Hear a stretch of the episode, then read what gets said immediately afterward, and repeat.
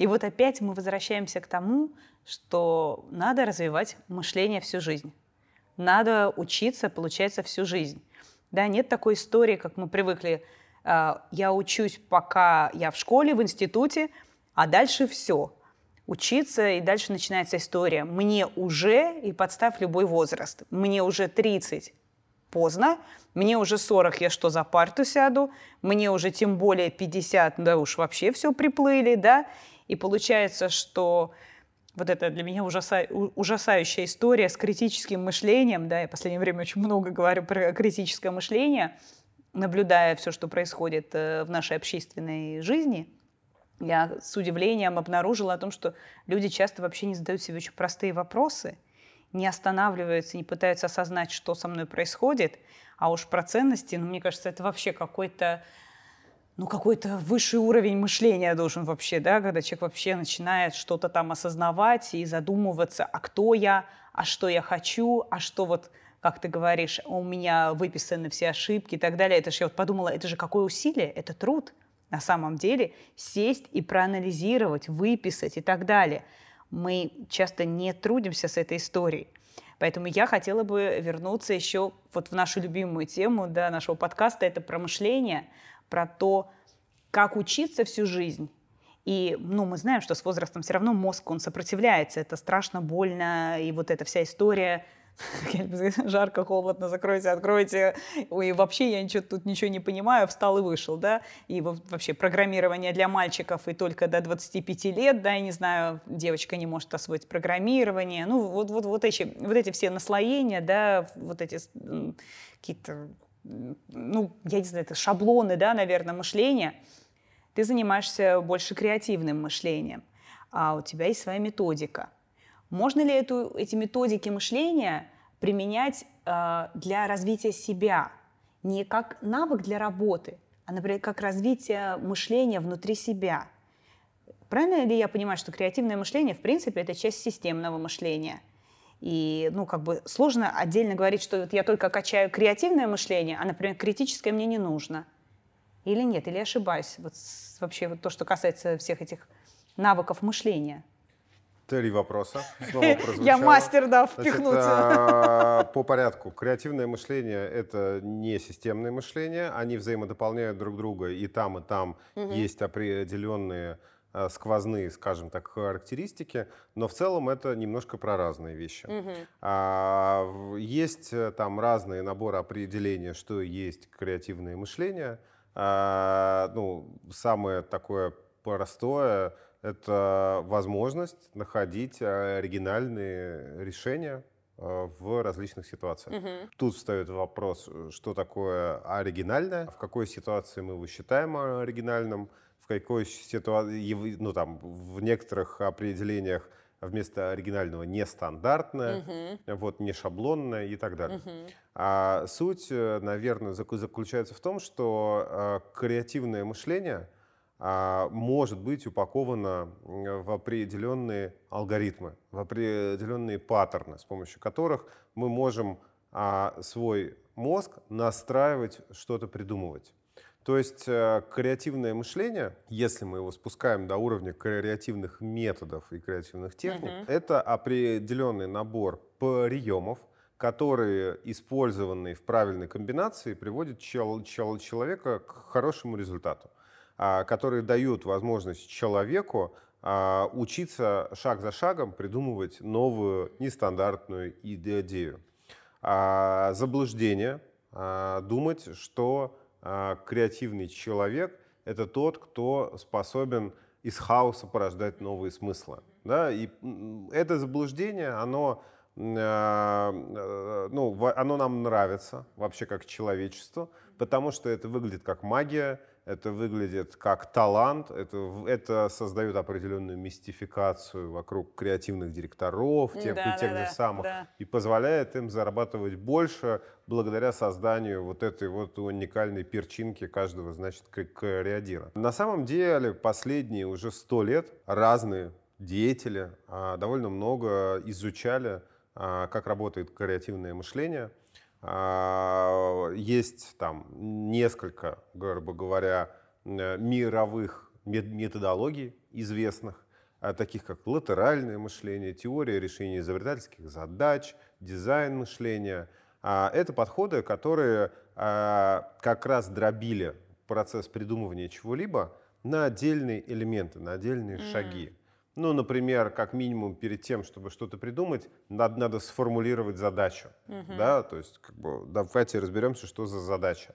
В латералочке она называется фокусировка, потому что изначально сформулированная проблема — это не обязательно задача, а, и фокусировка в изначальной проблеме может быть совершенно разная. Дальше там есть разные девиации и ответвления. Например, в крафте, это как раз вот mm-hmm. наша методология, та, которую я на протяжении последних 10 лет разрабатываю. Главным является человек. Как ни странно, опять Его мотивы, барьеры, ценности и так далее. А, на которых мы фокусируемся. А, в теории решения изобретательских задач э, это поиск противоречия, а, поиск, э, ну там, там может быть сначала задача однокомпонентная, двухкомпонентная, поиск э, противоречия. А в дизайн мышления это потребность, которую мы хотим закрыть тем или иным решением. И после этого начинается процесс генерации.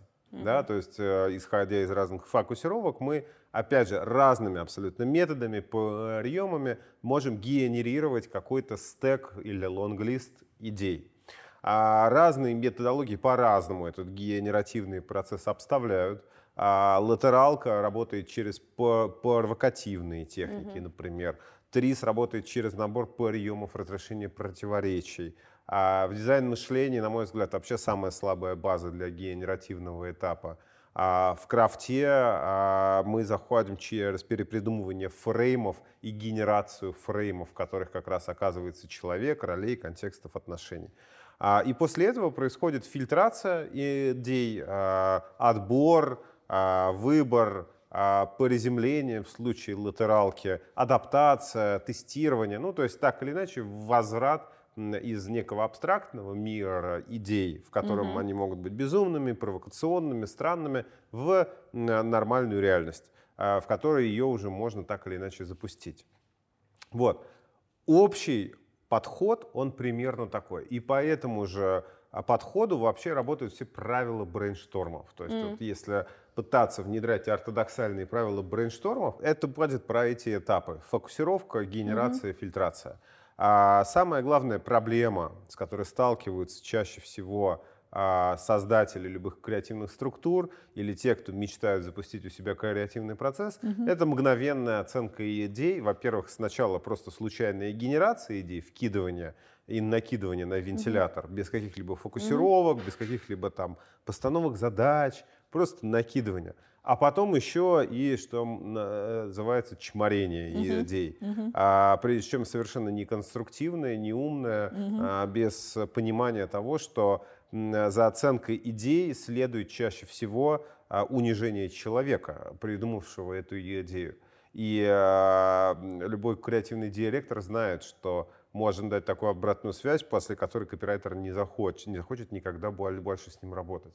Поэтому есть правило того, как можно давать обратную связь творческому человеку, развивающая, сбалансированная обратная связь. То есть все это делается для того, чтобы не просто оценить качество идеи, но еще и дать человеку возможность в дальнейшем хорошо придумывать. Угу. Вот, а, поэтому копаться в креативном мышлении как области безумно интересно. Угу. И то, как мы даем обратную связь, и то, как мы генерируем, то, как мы оцениваем идеи, то, как мы фокусируемся, все это про осознанное использование навыков креативного мышления. Очень много есть уже описанных фреймворков. Очень много еще не досказано в этой области. Очень много еще предстоит, на мой взгляд, человечеству развить. Но в чем я точно уверен, что креативное мышление — это одна из самых важных функций человека. И абсолютно а, бездарно, мне кажется, прожить целую жизнь, не пытаясь стать создателем. Потому что если не мы с вами будем создавать, создавать не будет никто.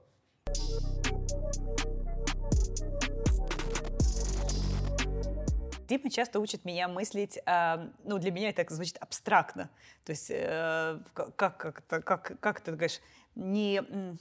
Это знаешь, что я как слышала, вот можно контролировать человека на уровне его действий, можно на уровне, на уровне концептов, но лучше контролировать человека на уровне ценностей. И я подумала, блин, а даже на уровне концепта как контролировать, мне, например, не очень понятно. Дима часто как раз идет через концепты. Можно ли это тоже сказать, что это некая, ну, тоже концептуальная модель мышления? То есть, когда ты сначала мыслишь каким-то концептом.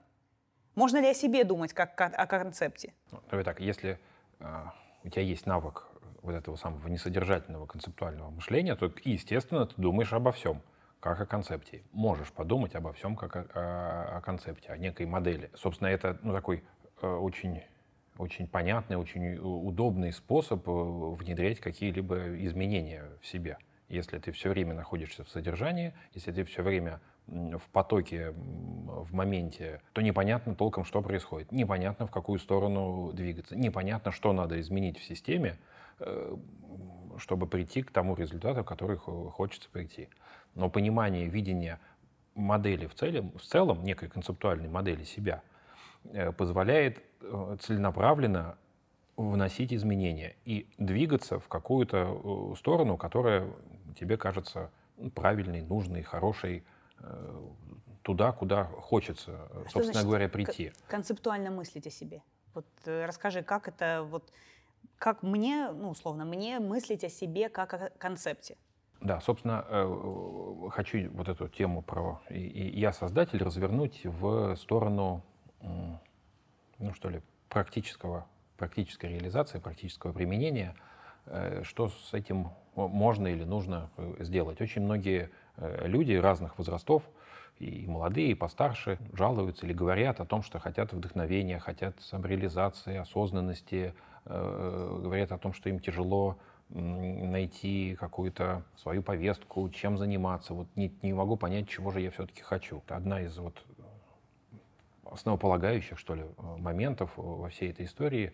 Э, первый шаг, который можно и нужно сделать, это попытаться ухватить некую свою тему, свою, свой голос, то, что э, цепляет, то, что эмоционально вовлекает. Если удается услышать этот самый свой голос, признаться, что это так, почувствовать его, иметь смелость не, не бросать это дело, и дальше вот вокруг этого стержня, этого э, ядра э, прочувствованного внутреннего голоса начать выстраивать взаимодействие с миром, начать выстраивать Э, отношения и общение с людьми вокруг, начать выстраивать э, информационный поток, в который я поглощаю.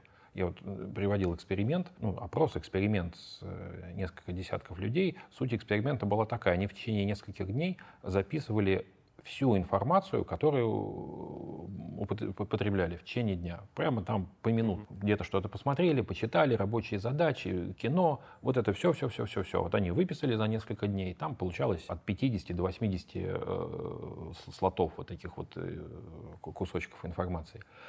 И дальше предлагалось э, э назвать одного-два важных человека угу. в жизни или какую-то э, и одну или две важных темы угу. основных, главных в жизни, которые сейчас человек для себя формулирует. И дальше мы пытались сравнить объем потребленной информации и вот эти вот главный вопрос.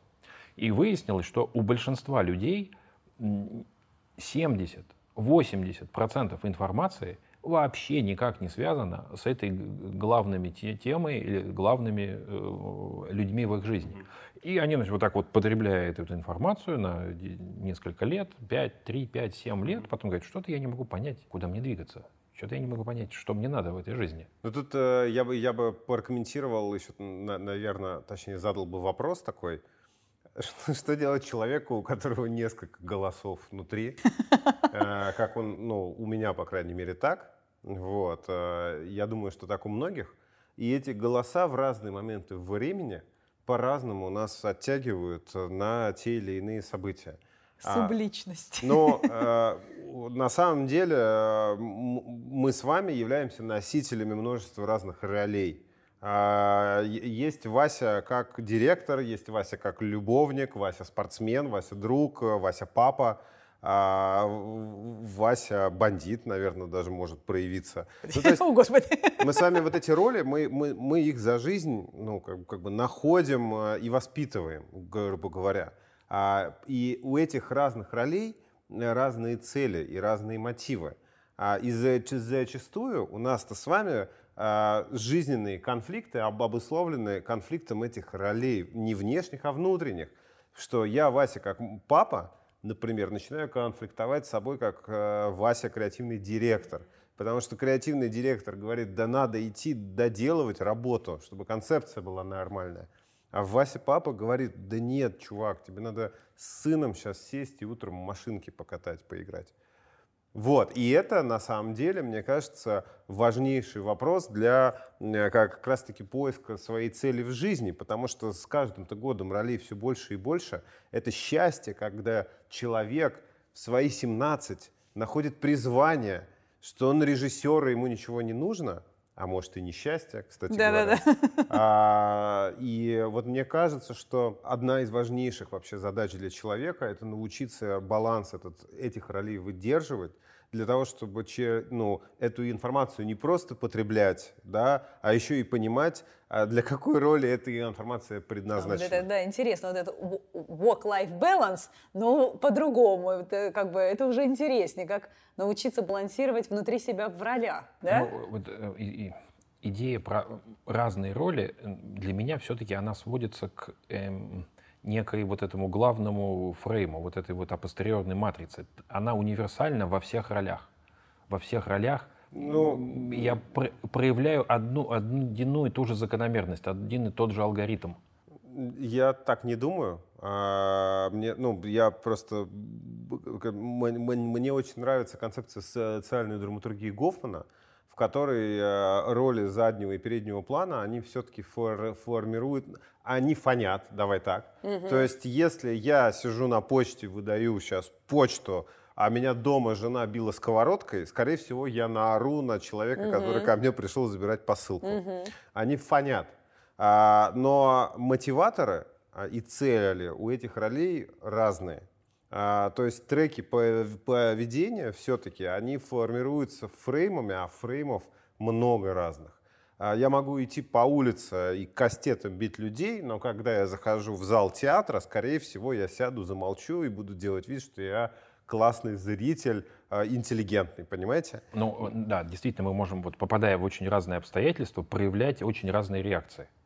Но э, вот по моему опыту, по там, исследованиям, по работе с, с разными людьми, если удается обнаружить вот эту вот э, уникальную индивидуальную логику, выясняется, что все значимые события в жизни человека, все э, значимые долгосрочные какие-то программы, действия у этого человека в точности соответствуют вот этой апостериорной матрице. Они в точности идут по ней. И если какой-то элемент выпадает, из ситуации, начинает противоречить, они уходят, увольняются, бросают семьи, и у них все это... Ну, это мы возвращаемся к вопросу ценностной базы снова. А Джордж, Джордж Шмидт, например, когда описывал человека, он вообще говорил, что есть э, в человеке два «я». Есть «I», а есть «me». Вот «I» — это типа «я». Родился таким, и никто меня здесь не тронет. А «me» — это «меня». Это некая часть человека, которую он позволяет видоизменять в себе под влиянием окружающих э, сил. Вот. И мне кажется, то, что ты говоришь, это во многом про вот эту самое, ну, вот, вот это ай, короче говоря, да, то, что характеризует индивидуальные черты человека. И здесь э, один из ключевых вопросов, насколько сильно окружающая среда, окружающие контексты могут того или иного человека поменять, сломать или трансформировать. И вот мне кажется, это совершенно индивидуальная вещь. То есть кто-то как стержень может нестись сквозь всю жизнь со своей да, э, уникальной да, идентичностью, да. а кто-то очень быстро адаптируется да. а, как хамелеон. Да, и, и в этом его идентичность. Окей. И, еще хотелось к одной теме вернуться по поводу э, того, что сгенерить идею, э, какое-то креативное, э, интересное решение найти э, невозможно, если в голове информационный мусор. Если туда нападало не пойми чего из не, пойми откуда. Ты знаешь, я видел всякие кейсы. Честно говоря, через меня вот прошло 40 тысяч выпускников, а, чего только не было. Ну, то есть э, вообще э, многие, ну, есть, короче, люди, способные превращать мусор в золото. Вот. И даже самые странные вещи а, представлять как блестящие идеи. Есть совершенно обратная ситуация, когда из чудесных предпосылок и стратегических подводок делают шлак качестве идеи. И в целом же вот эта связка, например, в агентствах стратег-креатор, она как раз и подразумевает то, что чудесный, талантливый стратег, который находит только самую главную информацию, преподносит ее к креатору, и креатор такой «Да!» вот на этот инсайд я сейчас придумаю как бомбическую узнал, откуда идею. эти пары сложились. Я все думаю, Ожидание. Реальность. Ага. Креатор придумывает идеи, а потом стратег подтягивает к ним стратегическую ага. подводку. И не надо мне говорить, что оно работает иначе. Нет, оно в 90% случаях работает именно так. Потому что креатор параллельно стратегу каким-то образом насыщается информацией, mm-hmm. изучает кейсы ранее сделанные, смотрит Teds of the Wall, смотрит Канны, что угодно. И иногда мусор смотрит. Нет. Смотрит мусор. Нет. И этот мусор... Спасибо, Василий, я возвращаюсь к ТикТоку. Дмитрий, до свидания. Этот мусор становится для него мощнейшим эмоциональным якорем, чтобы этот мусор обыграть, чтобы этот мусор преодолеть, чтобы этот мусор Что синтезировать. Что я называю насмотренность. Вот. И в этой ситуации, в этой ситуации а из мусора он тоже может собрать а, хорошую, нормальную идею. Потому что я сам ну, не раз был э, очевидцем того, как мои копирайтеры в Redcats, а, а, ну, как бы надо просто еще понимать контекст, как бы вот Redcats такой немножко безумный, бешеный как бы команды, понимаете, uh-huh. с, со всеми там. У меня копирайтер рок-звезда был, например, из группы 5 диезов. Он а, орал death metal рок, понимаете, а потом приходил, писал тексты. Вот. А другой, значит, копирайтер а, был ведущим с телевидения. Третья была девочка-писательница. И вот, и вот это вся как бы вот собиралась. Да, да, да. И в одном месте собираются, вот, им комфортно. И, а, вот. а, ну, как, как, как бы бывало, короче, всякое. Иногда бывало, что а, концепция рождается на основе опыта изучения хокку, да, и как, как бы знание, вот этот оп, опыт превращается в красоту. А иногда лепили из мусора а, новые оригинальные смыслы. Нет, есть, есть что возразить. Ну-ну, что ты нам креативного скажешь, да. А, творческий человек, в данном случае, вот как пример был э, копирайтер взят, который придумал, как казалось бы, из ничего, э, из какого-то мусора отличную, гениальную, великолепную идею, для него это был не мусор. Все, что вот это вот он смотрел, ходил э, в разные места, э, видео, аудио, почитал, пообщался с какими-то людьми. Все, что он делал, он, попадая в очень разные ситуации, выхватывал из них своим способом а, а, определенные эмоциональные состояния и ощущения.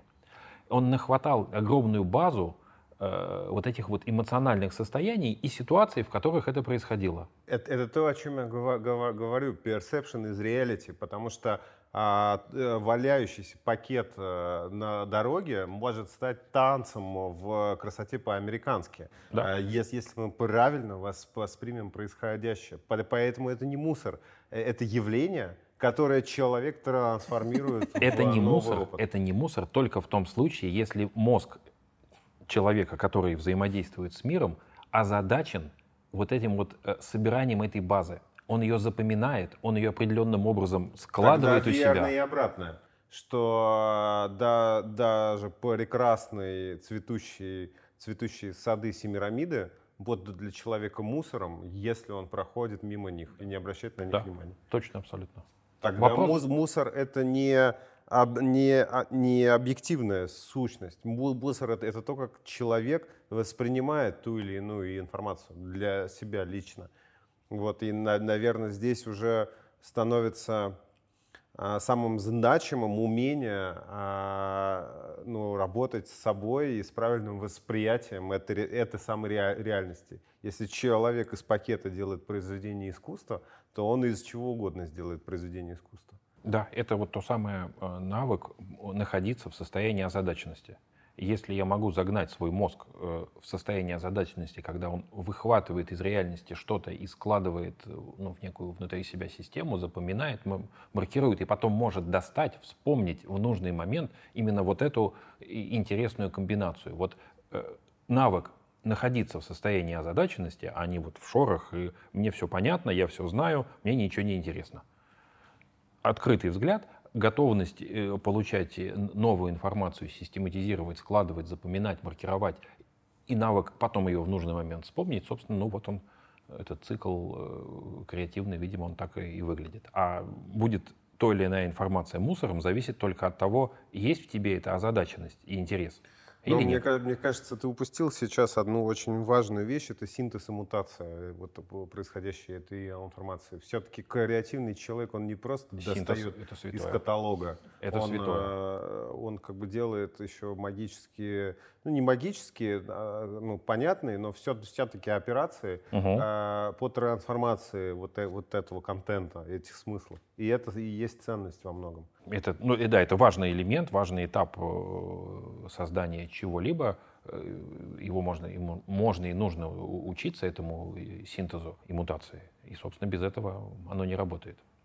Вот. И еще чуть раньше, если вернуться, Э, к, к нашему разго- Хотела разговору. спросить, что такое мутация, синтез. Я понимаю, что вы имеете мутация в виду это когда у тебя есть какой-то смысл, смысл, а он начинает виды изменяться а, под воздействием а, вне, внешних поняла, контекстов. Думаю, Стол вы... становится жидким. Все, я поняла. У думаю, тебя начинается мутация. мутация вот этого смысла. Угу. То есть э, сюрреалисты вообще угу. как движение, они первые поставили под вопрос, что такое, что будет, если мы начнем в нашем художественном произведении совершать мутацию каких-то устоявшихся характеристик mm. и смыслов.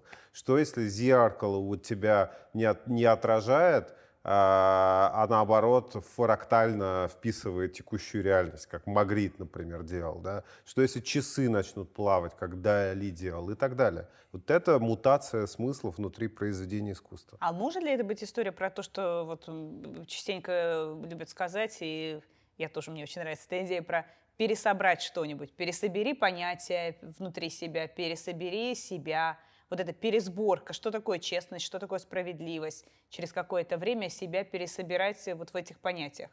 Поменялось ли у меня что-то, когда я в 15 лет считала, что такое честность, и что такое честность для меня, там, не знаю, в 30 лет.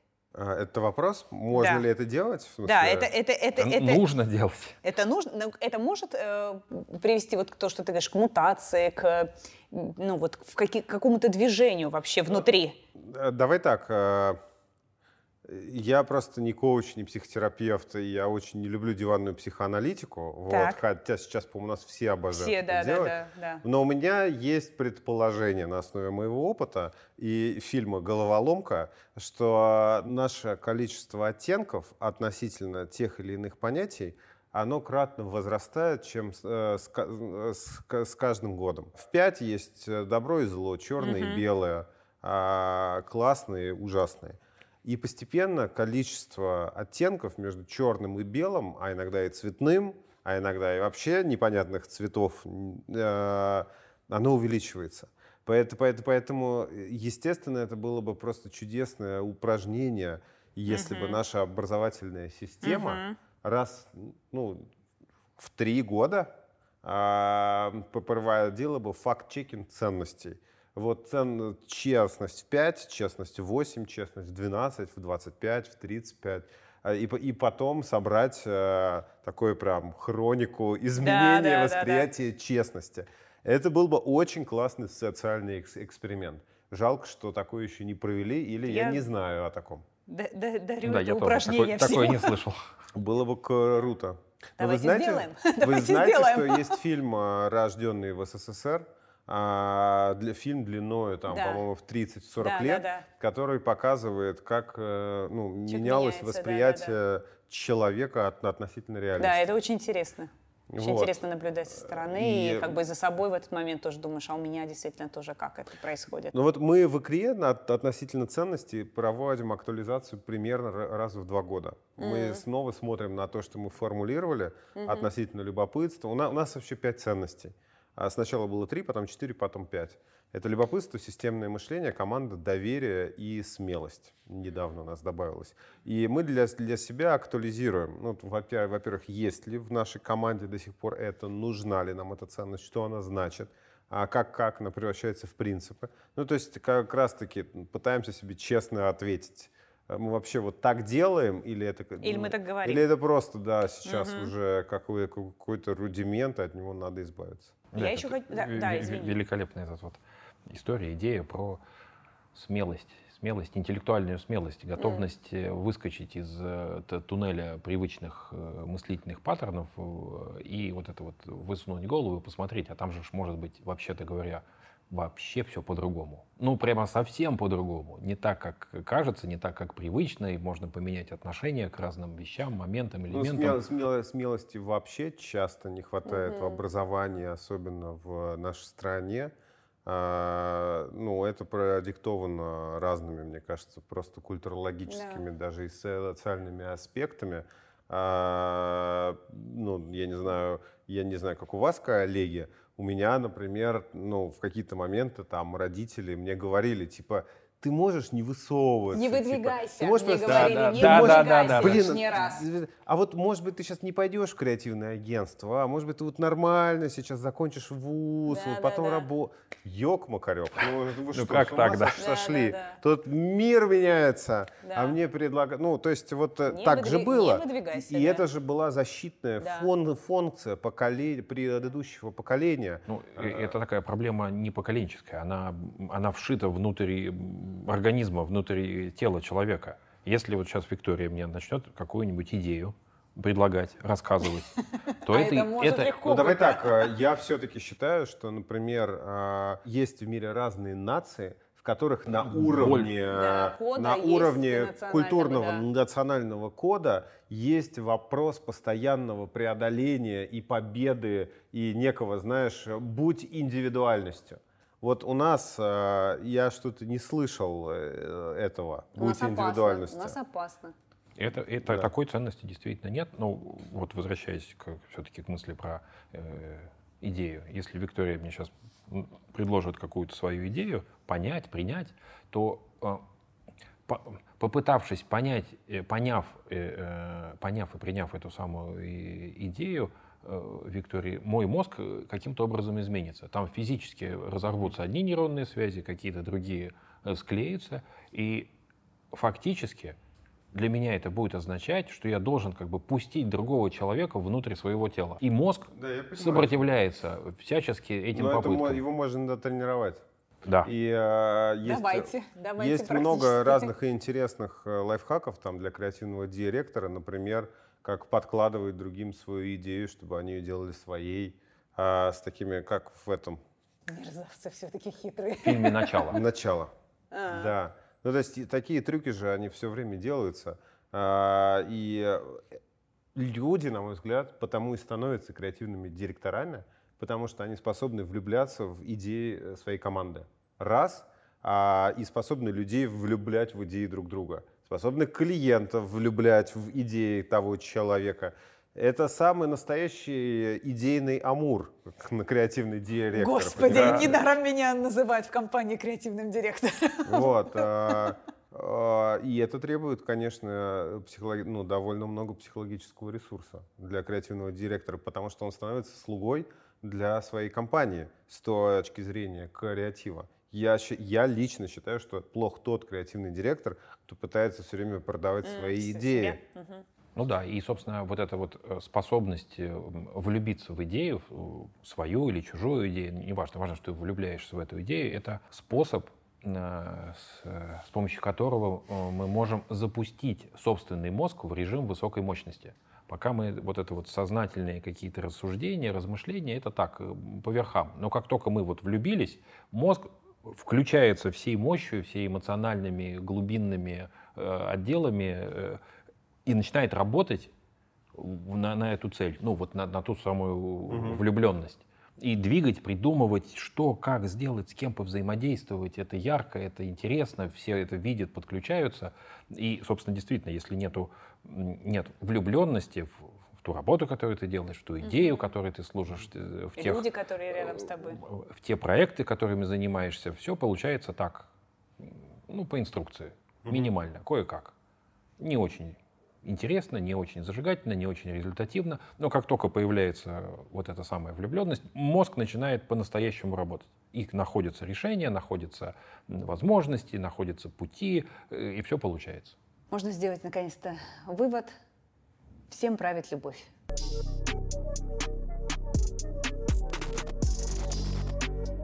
Слушайте, я не могу не воспользоваться моментом и спросить у умных людей а, тот вопрос, как выстраивать а, свою личную траекторию образования, как выбирать образование. Не буду э, следовать своей традиции еще и третий вопрос тут же забахать, но он у меня таки есть. Ох, какой э, длинный ответ э, здесь предполагается. Давай так, а вот Да, вообще онлайн-образование э, – это образование? Ну, это может быть частью обра- образовательного пути человека. Поч- Почему нет? Тут, мне кажется, не надо ставить, опять же, офлайн или он- онлайн. Это такая дискуссия, она скользкая. Да. Потому что об- образование должно становиться опытом. Давай так. Ок. Вот э, образование это не медиа, не контент. Об- образование это опыт, который человек э, для себя проходит и через этот опыт якорит э, те или иные э, для себя знания, умения и навыки. Это мое личное мнение, основанное на практике.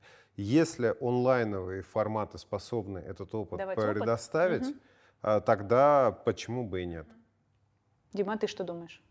Про онлайн-образование в том числе и про то, что Ну, говорит э, Василий, он- что это онлайн, опыт. онлайн, офлайн это всего лишь каналы взаимодействия, Мгм. каналы коммуникации, они не имеют ну, какого-то решающего, определяющего значения. Что-то удобнее одним способом, что-то другим.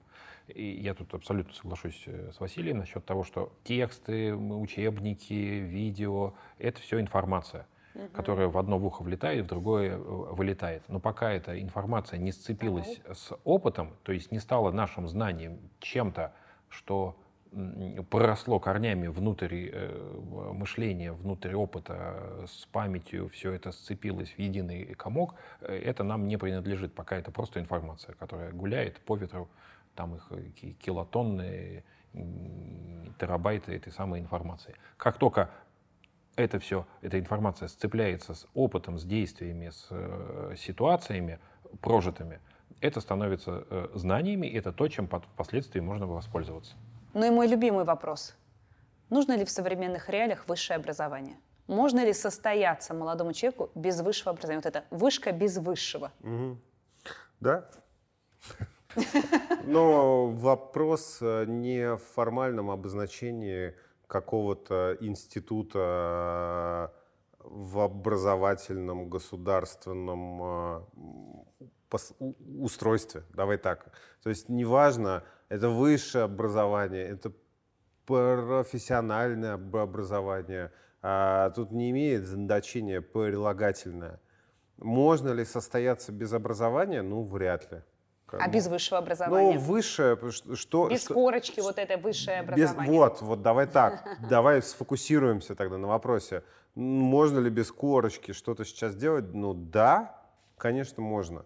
Конечно, можно. Я вообще на дипломы никогда не смотрел, когда ко мне приходили на работу. То есть вот это можно состояться без корочки, но нельзя состояться, остановившись в какой-то момент в, в процессе образования. Вот если ты идешь по этому пути, изучая все новое, год за годом, не, не бросая этот образовательный процесс, то ты точно состоишься. Что-то да получится. Чуть раньше, чуть позже, в одной области или в другой, но это произойдет. Окей, мне 17 лет, что мне делать? Если не идти в высшее учебное заведение, и мне не надо от армии косить. Что мне А, делать? Это чудесная возможность э, в течение ближайших 7-8 лет попробовать самые разные профессии, которые э, нравятся по типу деятельности. Мгм. То есть пробовать.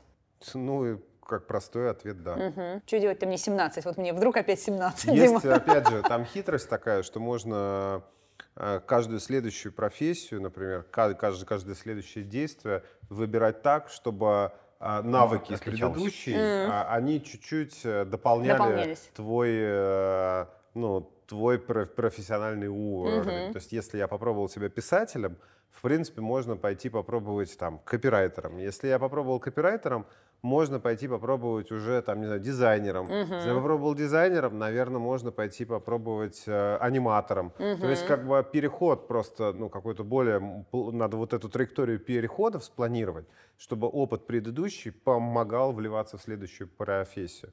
Вот так, наверное, ну, просто будет легче это пробовать. Ну Клёво, и да. из- вот в этом движении, в в см- в смене э, работ, коллективов, э, обязательно нужен э, процесс э, м, концептуализации. То есть нужно понять, что же у меня произошло в предыдущем опыте, что получилось, что не получилось, какие у кого были роли, как я взаимодействовал с окружающим миром, какие были эмоции. И из этого, из этого объема информации как бы вычленить что-то э, важное, на что надо обращать внимание, что-то на, ш- на, на что лучше не ну, с чем лучше не сталкиваться, не взаимодействовать, и в следующем э, опыте, в следующем э, попытке учитывать вот эти вот э, моменты, этот опыт. Потому что если нет концептуализации, если нет понимания, вот это не, не- не усложняется твоя модель, то каждый последующий опыт это как бы заново все. Все предыдущее стирается. Там было прикольно, интересно, местами не очень. А теперь новый опыт, тут тоже опять прикольно, интересно. И- это бег по кругу. Необходимо обязательно вот этот этап а, а, систематизации, понимания, усложнения той системы, э, которая живет в голове и которая управляет э, всем миром. Спасибо. Ну, становится, да, действительно понятней, что делать, когда тебе... Ну, это любимый вопрос, особенно у родителей. А, А, Куда отдель- отдать ребенка, да. Виктория? А- Отдельный здесь, кстати говоря, по поводу родителей, э, отдельный момент — это такая штука. У нас есть эволюционный механизм в в голове у каждого человека, авторитет. Он зашит эволюцией в, э, в голову. Если человек сталкивается с авторитетом, то мозг выключается, он Да. перестает думать. Известные на этот счет эксперименты есть в психологии, когда э, наличие эксперта или подсказка эксперта полностью выключало мозг, и человек просто следовал этим самым подсказкам. И это хороший, понятный, откуда взявшийся механизм о том, что да, действительно, если ты живешь там в какой-то стае или в каком-то там племени, и вот, м, э, вожак говорит, ну, идем на мамонт, а ты говоришь, а у меня есть альтернативное мнение по этому вопросу. И, в общем, скорее всего, тебе сразу прилетит по голове, причем больно, и это в хорошем варианте, а в плохом убьют. Но проблема современного мира, она выглядит так. Люди подменяют у себя в голове реальных авторитетов на мифических, на людей из Селебристана. Там кто-то, с кем я лично сам никогда не сталкивался, сказал что-то. Он авторитет для меня. Но он на меня никак повлиять в реальности не может. Он не придет и не отберет у меня э, еду. Он не, не, не придет и, и- и не ударит, и не заставит ничего делать. В результате получается так. э, В качестве авторитета выбирается кто-то, кто сейчас на мою жизнь влияние уже не оказывает. Я перестаю думать, что делать, а хватаю вот эти вот э, случайно вы- вылетевшие какие-то идеи, какие-то слова из этого самого авторитета и двигаюсь в непонятном направлении. Навык э, э, вот этого вк- включения мозга, отказ от авторитета и попытка осмыслить, что же происходит со мной здесь и сейчас, чего же я на самом деле хочу, Мгм. Этот э, навык, без которого э, 17-летнему подростку довольно сложно будет найти свой путь, выбрать какую-то э, среду, для, сферу для э, своей работы, для образования. И, собственно, возвращаясь к вопросу родителей. Родители — это те самые авторитеты. Да. Но в 17 лет, ну, вроде как, ты уже сам должен принимать решения. Ну, вроде как, ты должен сам отвечать за эту свою жизнь. Но если родители остаются авторитетом, и мозг выключается и не думает, то ничего не, хорошего не получится. Вывод – думайте сами. Решайте Думайте сами. сами, решайте сами, иметь или не иметь. Слушайте, ну и, так сказать, завершающий вопрос хочу, хочу задать. Он, может быть, немножко провокационным окажется, но вдруг? А вы сами чему-нибудь учитесь се- сейчас? Да, а, ну, меня очень сильно интересовал финансовый менеджмент. А, Я изучал Python, собираюсь а, изучить Unity 3D. А, Еще я учусь сейчас снова играть на пианино. Я в детстве учился, бросил, сейчас решил снова учиться. А, Примерно такой у меня сейчас Спасибо. планчик.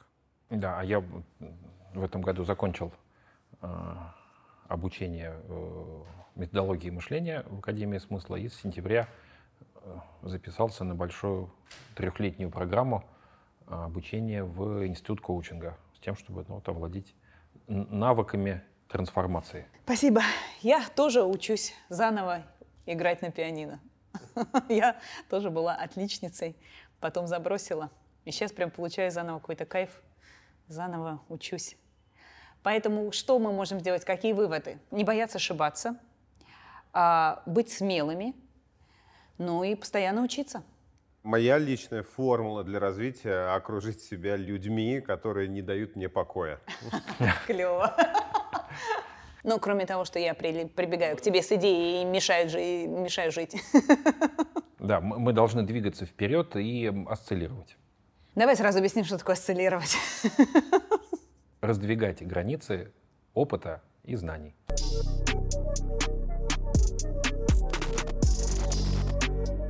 Слушайте, ну, наверное, для каждого руководителя это важная способность уметь находить людей, с которыми потом тебе э, клево работать, они вдохновляют тебя, ты вдохновляешь их. Это такая всеобщая влюбленность в идеи друг друга, в э, возможности друг друга, желание развивать людей. Для этого обязательно надо все-таки, чтобы была химия между людьми, надо любить людей, с которыми ты работаешь. Поэтому это очень важно подбирать людей, которыми у тебя уже создается химия.